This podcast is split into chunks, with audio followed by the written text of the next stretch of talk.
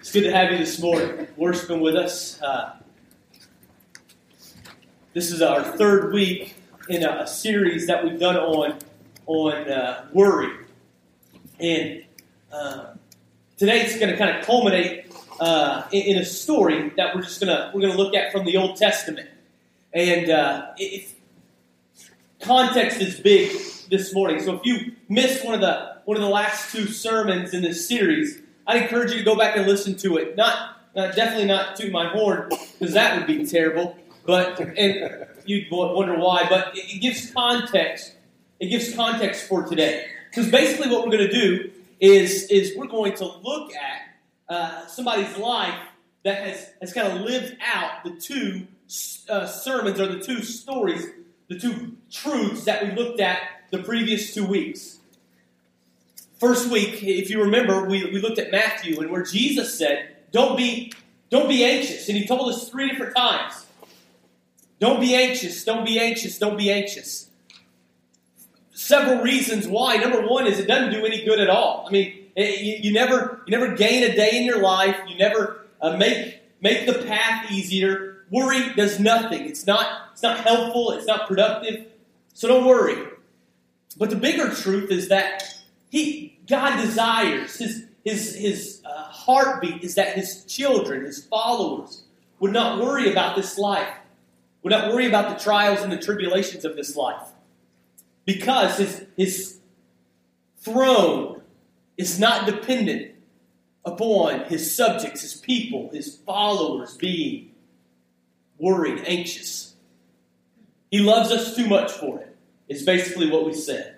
So don't be anxious if you know Christ this morning, was the, the truth coming from the scriptures.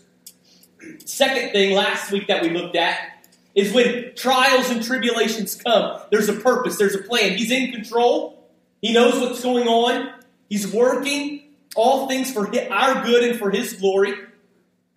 And His desire is that we would be uh, refined, molded more into the image of His Son. And so, whenever trials, tribulations come, when we're, when we're tempted to worry about it, the encouragement from James was that we would persevere, and in doing so, look more like the Son, look more like Jesus.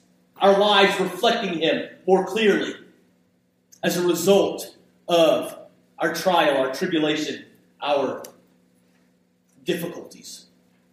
And so this morning, all I really want to do is just look at a story where all of these things come together where uh, and it's a story that, that you you'll know well, but I think in, light of our series on worry, it, you'll, you'll see this story from a little bit of a different angle this morning, where we see that worry really doesn't do any good, and God is at work. He's working all things for His good, for our good, and for His glory in the life of this prophet.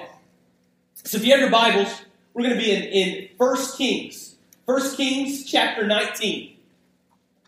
1 Kings chapter 19, there's two, two kings, First King, Second King, if you're, if you're kind of new to, to, the Bible or new to Bible study.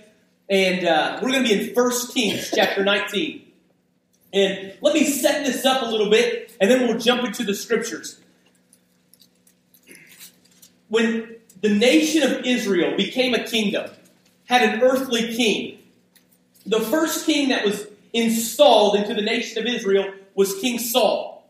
And he ruled and he reigned. After King Saul was uh, Israel's most famous king, King David. That's right. And he followed King Saul. After King David reigned, his son took over the throne, King Solomon. And he ruled and he reigned. Well, after King Solomon, the nation of Israel went into a bit of turmoil. And it split in two. The northern kingdom was called Israel, the southern kingdom was called Judah. The story that we're going to look at today happened in about 860 BC in the northern kingdom. The nation is already split. There's two separate nations at this point in the, in the nation of Israel's history. The story that we're going to look at took place in the northern kingdom in Israel, 860 BC. The king of, of Israel, the king of the northern kingdom, was a guy named King Ahab. And uh, King Ahab was a very wicked king, the Bible tells us. he, he, he was uh, he, he took the, the people of God, the, the nation of Israel, and he, he, he made it against the law to worship the God of Israel. And sorry, I was looking to see where we're at. We're getting there in just a second. Um, worship the he, turned the, the nation away from the God of Israel. And he installed this God named Baal into the nation that must be worshiped. So he was a wicked, wicked king. God was not going to stand for the, uh, the idol worship that Ahab led the nation of Israel to do. So he sent a prophet, a prophet whose name was Elijah, to go and confront Ahab. Elijah obeyed God, went, he had a conversation with Ahab, and the conversation went something like this Ahab, you're a wicked, wicked king. You've turned the hearts and the people of, of God away from God and to worship Baal. As a result of that, you're going to face punishment, and the nation is going to face punishment. There is going to be an extended drought. The rain is turned off. And it's going to wreck the economy, it's going to wreck this nation, but it's because you have turned the hearts of the people away from the God that they are supposed to worship. And then he turned and he left. He went east at God's command. Well, Ahab wasn't too concerned about that. He didn't think uh, Elijah had the power to turn the rain on, turn the rain off. So he was not too concerned after this conversation. Well, as I said, Elijah leaves. He goes eastward. God tells Elijah, Look, you're not going to be a very popular man in this nation. You need to get out of Dodge. That's exactly what Elijah does. He heads east and he, he go, comes to a little brook. And that's where God tells Elijah to hang out until God gives further instruction. So that's exactly what Elijah did. He hung out at the brook. He was not living high on the hog, but God was taking care of him during this extended drought. Day after day, week after week, month after month, even year after year, this drought continued. And Elijah was taken care of at this brook for water. And then the Bible tells us that ravens brought food to Elijah every morning and every evening. God was watching out for his prophet. Well, eventually, this brook that was providing water for Elijah um, uh, dried up. And so the word of the Lord came back to Elijah and said, Hey, I want you to go and I want you to find this certain widow's house. When you get there, she's going to take care of you. And that's exactly what Elijah did. He got himself up, he went and found this particular widow's house, knocked on the door, walked in, and said, God sent me here. I need you to take care of me. I need some water, and I need something to eat. The widow said, You know, I would love to do that, but there's a bad drought delay. And all I have is a little bit of flour and a very little bit of oil left over. In fact, our plan is me and my son, we're just going to make this last piece of bread, we're going to eat it, and then we're going to die. The, the, the prophet Elijah says, No, that's not going to happen. If you will make the bread and you'll give it to me first, we will not run out of, of, of flour and oil. We will not run out of water. And so the widow trusts the prophet Elijah and does exactly as he says. And the flour and the water and the oil never run out as long as the drought, the famine, is in the land. Well, while the prophet Elijah is at the widow's house, tragedy strikes. Her son, her only son, falls ill. So ill that the Bible tells us that he dies. And the widow is furious at the prophet Elijah. Elijah picks up the boy, takes him upstairs, and he offers this heartfelt prayer to God God, You've brought me here. You have a plan. Please breathe life back into this boy for your glory and for our good. And that's exactly what God does. He hears the prayer of Elijah and answers in affirmation. The boy rises from the dead and joins his mom back downstairs. Well, after this happens, the, uh, the, the word of the Lord comes back to Elijah and says, Hey, I want you to head back and I'm going to make it rain again. It's been three years since the last conversation Elijah had with the king with the king Ahab. But God tells him, I want you to go back. I want you to tell Ahab I'm going to turn the water back on. The rain's coming back. But first, you and Ahab need to have a conversation. So that's exactly what happens. Elijah goes back, finds King Ahab, says, God's going to turn the water back on. It's going to rain again, but first we need to have a conversation. I'll meet you on Mount Carmel. And you know how the story unfolds on Mount Carmel. On, my, on Mount Carmel. Ahab brings 450 prophets of Baal. Elijah's by himself. They, they both set up these altars. They take a bull and they set the, the bull on the altar as a sacrifice. The prophets of Baal go first.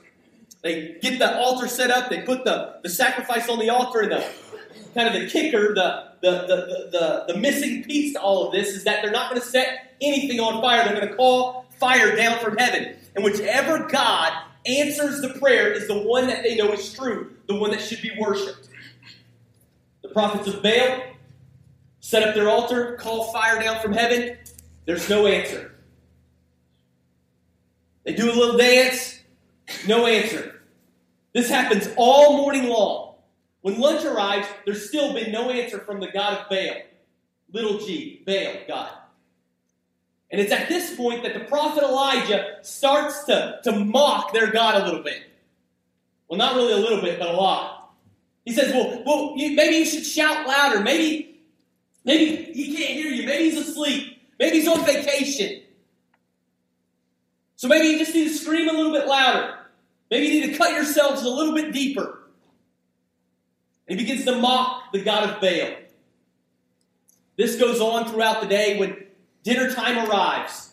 There's still been no answer. And Elijah says, All right, put down your stuff. It's my turn. He digs up a trench around the altar that he's set up.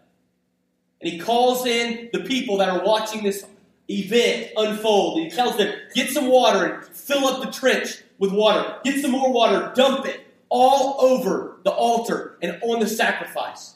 Now remember, there is very little water left over in the entire nation, and he seems to be wasting it on this particular altar and for this sacrifice. But the reason he does it is he doesn't want them to think that it's magic. He wants them to know for sure that the God of Israel is the one who is the true God and is the one who answers. While he's on the Mount Carmel, he prays, God sends down fire, and it's not just any average fire. It's fire that consumes the water, consumes the rocks, consumes the altar, it consumes the sacrifice. And all of the people that are watching, the nation of Israel says, the God of Abraham, Isaac, and Jacob is the one to be worshipped, not the prophet of, or not the uh, not the God of Baal. They take the prophets of Baal down to the water, slaughter them down there, all 450. And then the prophet Elijah has a conversation with Ahab. Tells him, You need to go back home because it's about to rain.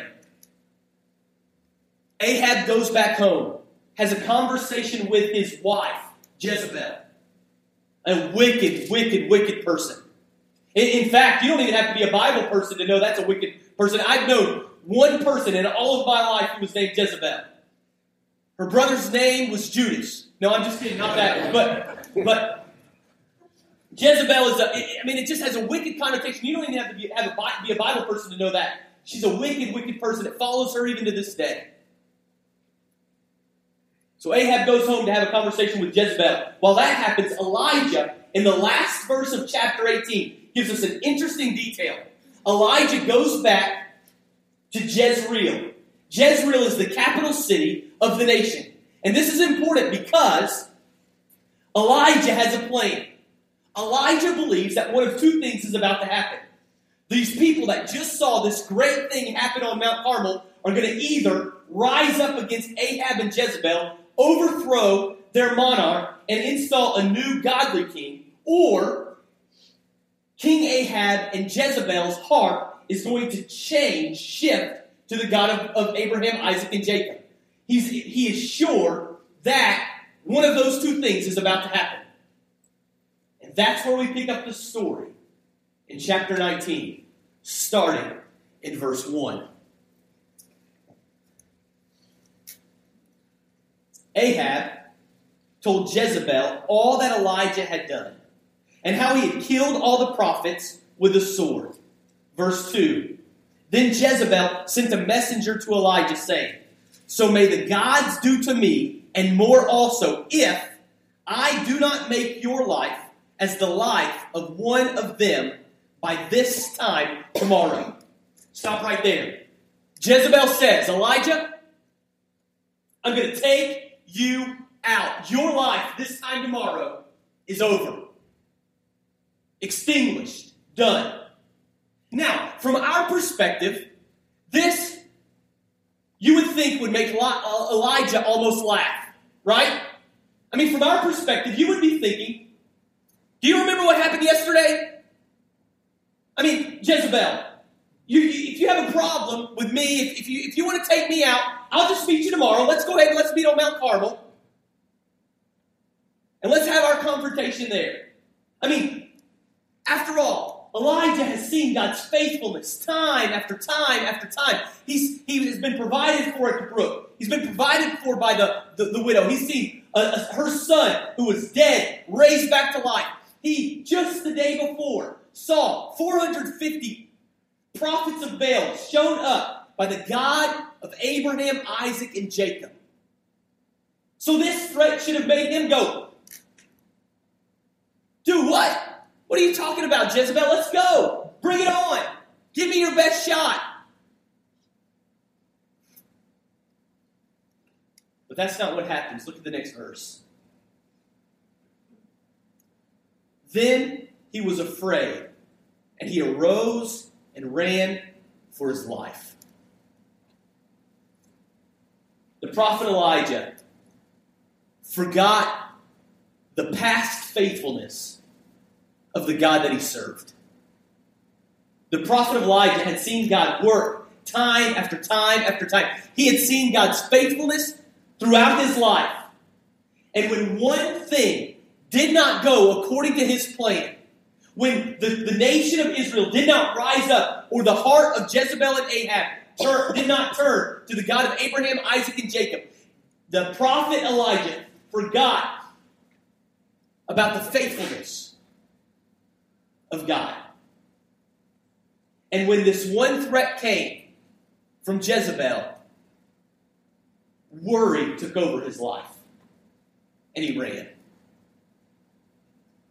He forgot the faithfulness of the God he serves.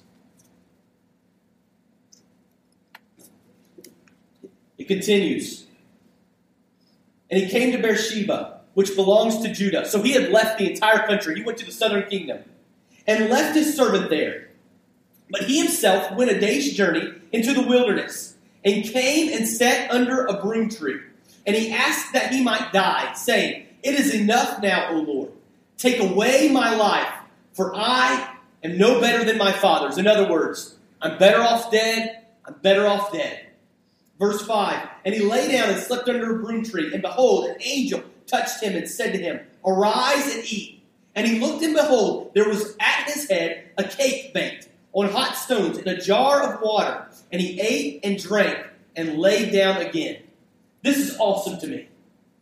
Because we have seen how Elijah's life has been uh, just a, a, a banner of faithfulness to God.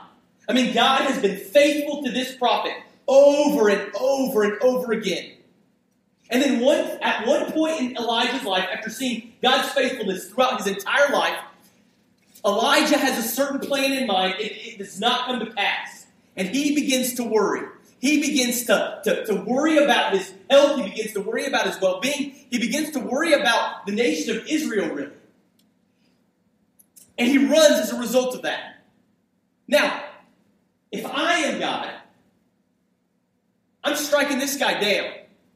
I mean, if I'm just being honest, this prophet is as good as dead to me because he has turned his back the first time that a bump came in the road. The first time there was a trial, the first time there was difficulty, he turns and runs.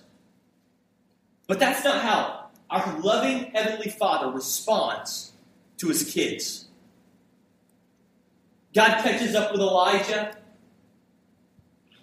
finds him asleep underneath this broom tree, and what does he do? He prepares him a meal. He says, Look, I know the journey has been tough. I know the journey has been trying. I know things are not going exactly how you planned out, Elijah. And he responds to his disobedience. He responds to his worry. He responds to his running with kindness, gentleness, and loving kindness. And he gives him a meal. He continues. Verse 7 And the angel of the Lord came again a second time and touched him and said, Arise and eat, for the journey is too great for you. So he arose and ate and drank and went in the strength of that food 40 days and 40 nights to Horeb, the mountain of God. Mount Horeb is, is a place called the mountain of God. It's the place where the Israelites believed that God hung out, God dwelled. Mount Horeb is actually not its most famous name. Its most famous name is Mount Sinai. It's the place where Moses met God, where God's faithfulness is seen over and over, time and time again. And that's exactly where, where uh, the prophet Elijah goes for a respite, goes to get away, goes to run away from the trials and the tribulations that he left in the northern kingdom. The mountain Mount Horeb is the mountain of God, Mount Sinai. And look at how this unfolds when he gets to Mount Horeb. Verse 9 There he came to a cave. And that word cave is really cool. It's, if you're looking at it in the original language, it's actually a very generic term. It doesn't mean like a cave like you and I would think of as a cave. It's a more generic term than that. In other places in the Bible, this word is actually translated a cleft or a ledge. And many commentators, actually most commentators believe that the place that he landed, the place that he that he ends up here, this cleft on Mount Horeb, Mount Sinai, is exactly the same place that Moses went to whenever he said, God, I just want you to pass by me. I want to see you. I want to see what you're really like. I want to see you with my own face. I want to see you with my own eyes. And, and, God tells Moses, I want you, okay, you want to see me? I want you to go and I want you to hide in the cleft of the rock. And I want you to put a veil over your face. And I want you to hide there in the cleft of the rock. Most commentators believe that Elijah ends up in the exact same place as Moses so many centuries before this. And look at what happens when he gets there. There he came to a cave and lodged in it. And behold, the word of the Lord came to him and said to him, Listen to this question. What are you doing here, Elijah? What are you doing here? Why are you here? What are you doing here? Elijah, why didn't you persevere? Elijah, why did you run? Elijah, why did you forget about my faithfulness time after time after time? Elijah, what are you doing here? Why are you worried? Why do you think that I've lost control of the situation? Why do you think that you, why, why, why do you believe that I forgot about you? Elijah, what are you doing here? Look at Elijah's answer. He said, I've been very jealous for the Lord, the God of hosts. For the people of Israel have forsaken your covenant, thrown down your altars, killed your prophets with the sword, and I, even I only, am left, and they seek my life to take it away. So Elijah answers God's question this way God, basically, this is your fault. I mean, the people have turned their back on you. They've taken out all the prophets, and you've left me and me alone to fend for your name, to defend your name.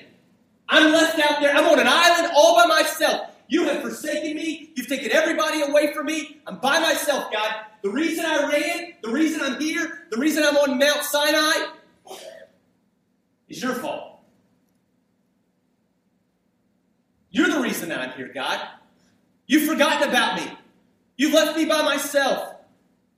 I'm worried beyond worry because I have been left alone. This is your fault, God. The conversation with God continues.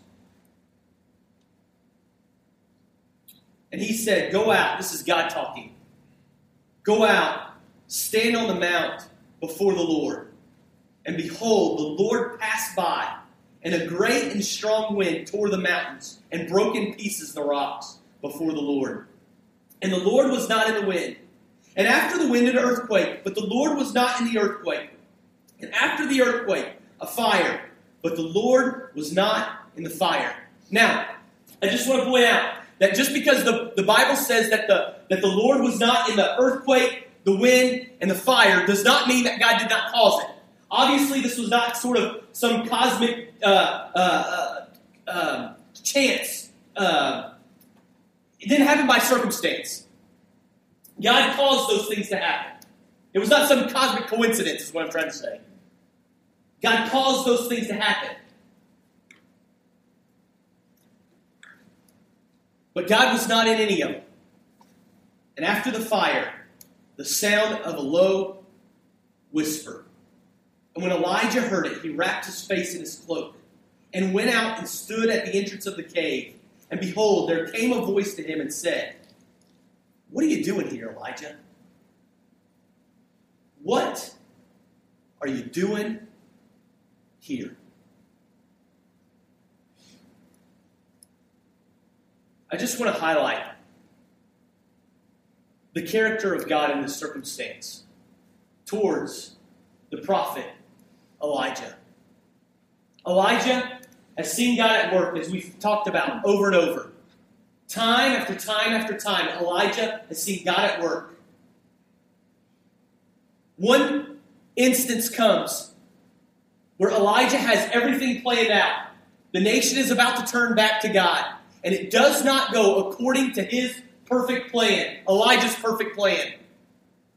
And when that turbulence hits, when that trial hits, the prophet Elijah turns and runs. He gets worried. He's concerned about his own life. He is not trusting in the faithfulness of God.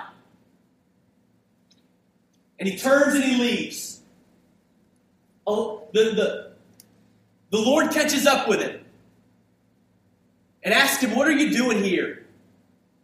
And the prophet Elijah basically says, I'm here because of you. I'm here because your faithfulness has not continued. I'm here because you left me alone on an island. I'm here because of you.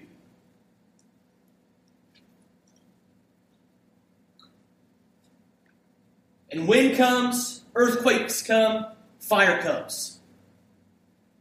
But God was not in any of those. He shows up in a still, small voice.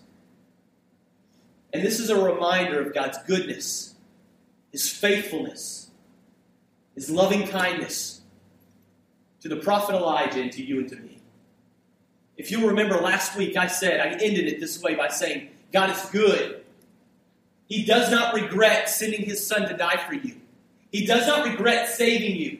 He does not regret having a relationship with you. He is not disappointed in you. His grace is deeper than that. He loves you. And He is molding you more into His image each and every day. But He does not regret you. He does not love a future better version of you. He loves you where you are right now. And the still small voice is evidence of that. It was at Elijah's worst in the worst state, after he had just turned, not trusting in the faithfulness of God, that God shows up, not in the wind, not in the, the, the, the earthquake, not in the fire, not in judgment, but in a still small voice. And that's exactly how he feels about you today. If you're under the blood of Jesus. Look at how this story ends. And when Elijah heard it, verse 13, and when Elijah heard it, he wrapped his face in his cloak and went out and stood at the entrance of the cave. And behold, there came a voice to him saying, What are you doing here, Elijah? Verse 14, and he said, I have been jealous for the Lord, God of hosts, for the people of Israel have forsaken your covenant, thrown down your altars, killed your prophets by the sword, and I, even I, am left, and they seek my life to take it away. And I can't help but think that he said this with a little less arrogance this time. And the Lord said to him, Go, Return on your way to the wilderness of Damascus. And when you arrive, you shall anoint Hazael to be king over Syria. Now, this is significant because Syria already had a king. There was already a king in Syria. And God said, I want you to go and I want you to anoint a different person. And it continues. And Jehu, the son of Nimshi, you shall anoint to be king over Israel. This is significant because Israel already had a king. And he wasn't a very nice guy. His name was Ahab. And he had already had a run in with him. But God said, I want you to go and I want you to anoint a new king over Israel. And Elisha, son of Jephthah, Abel, Meholah, you shall anoint to be prophet in your place. To which Elijah must have responded, God, I thought you were absent. I thought your faithfulness had run out. I thought you had left me on an, island, uh, on an island all by myself. But you had a plan all along? You, you had a plan all along? You knew what was going on? You knew the trials and the tribulations and the difficulties that were in my life, and you still had a plan in the midst of that? You knew what was going on all along, and you had a plan for it? You knew that there was going to be a new king anointed? In Israel, you knew that there was going to be a, a prophet anointed after me? You had a plan all along? And God said, Yep, I had a plan. I knew what was going on. My faithfulness had not run out. I had a plan all along.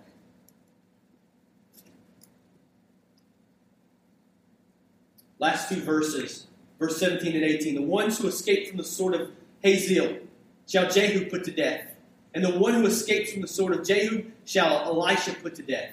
Yet I will leave 7,000 in Israel, all the knees that have not bowed to Baal, and every mouth that has not kissed it.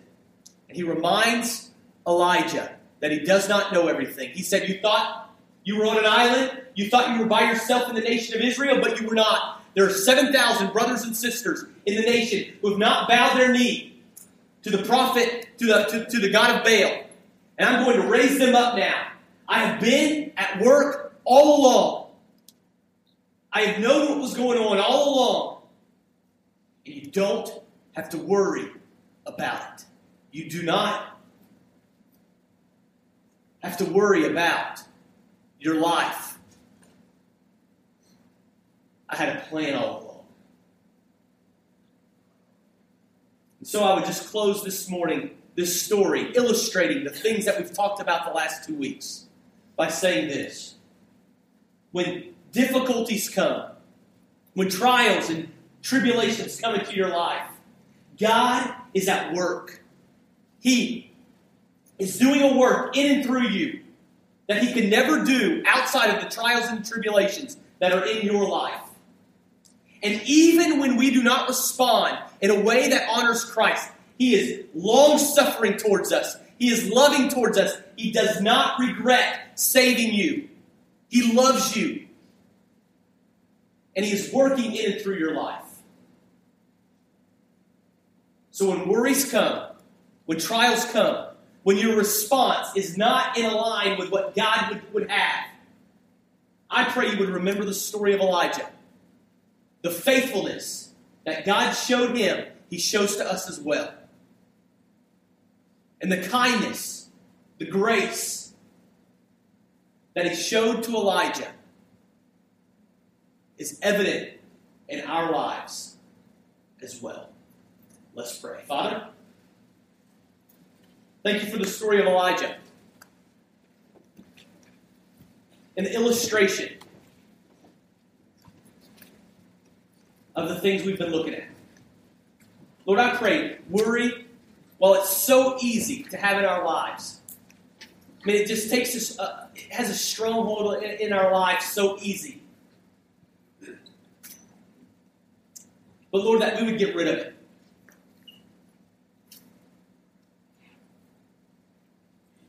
We would trust in your faithfulness that, he, that you have shown to your people throughout the ages. Lord, I thank you for Elijah.